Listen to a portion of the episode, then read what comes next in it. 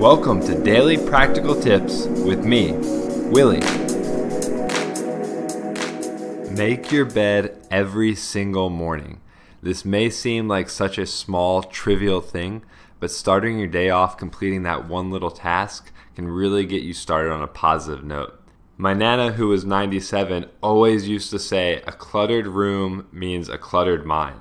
And the best way to declutter your room every single day is to start by making your bed.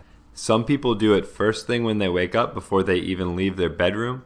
Personally, I go put on a pot of coffee and then while the coffee's brewing, I come back and take care of the bed. When or how you do it in the morning isn't as important as just getting it done.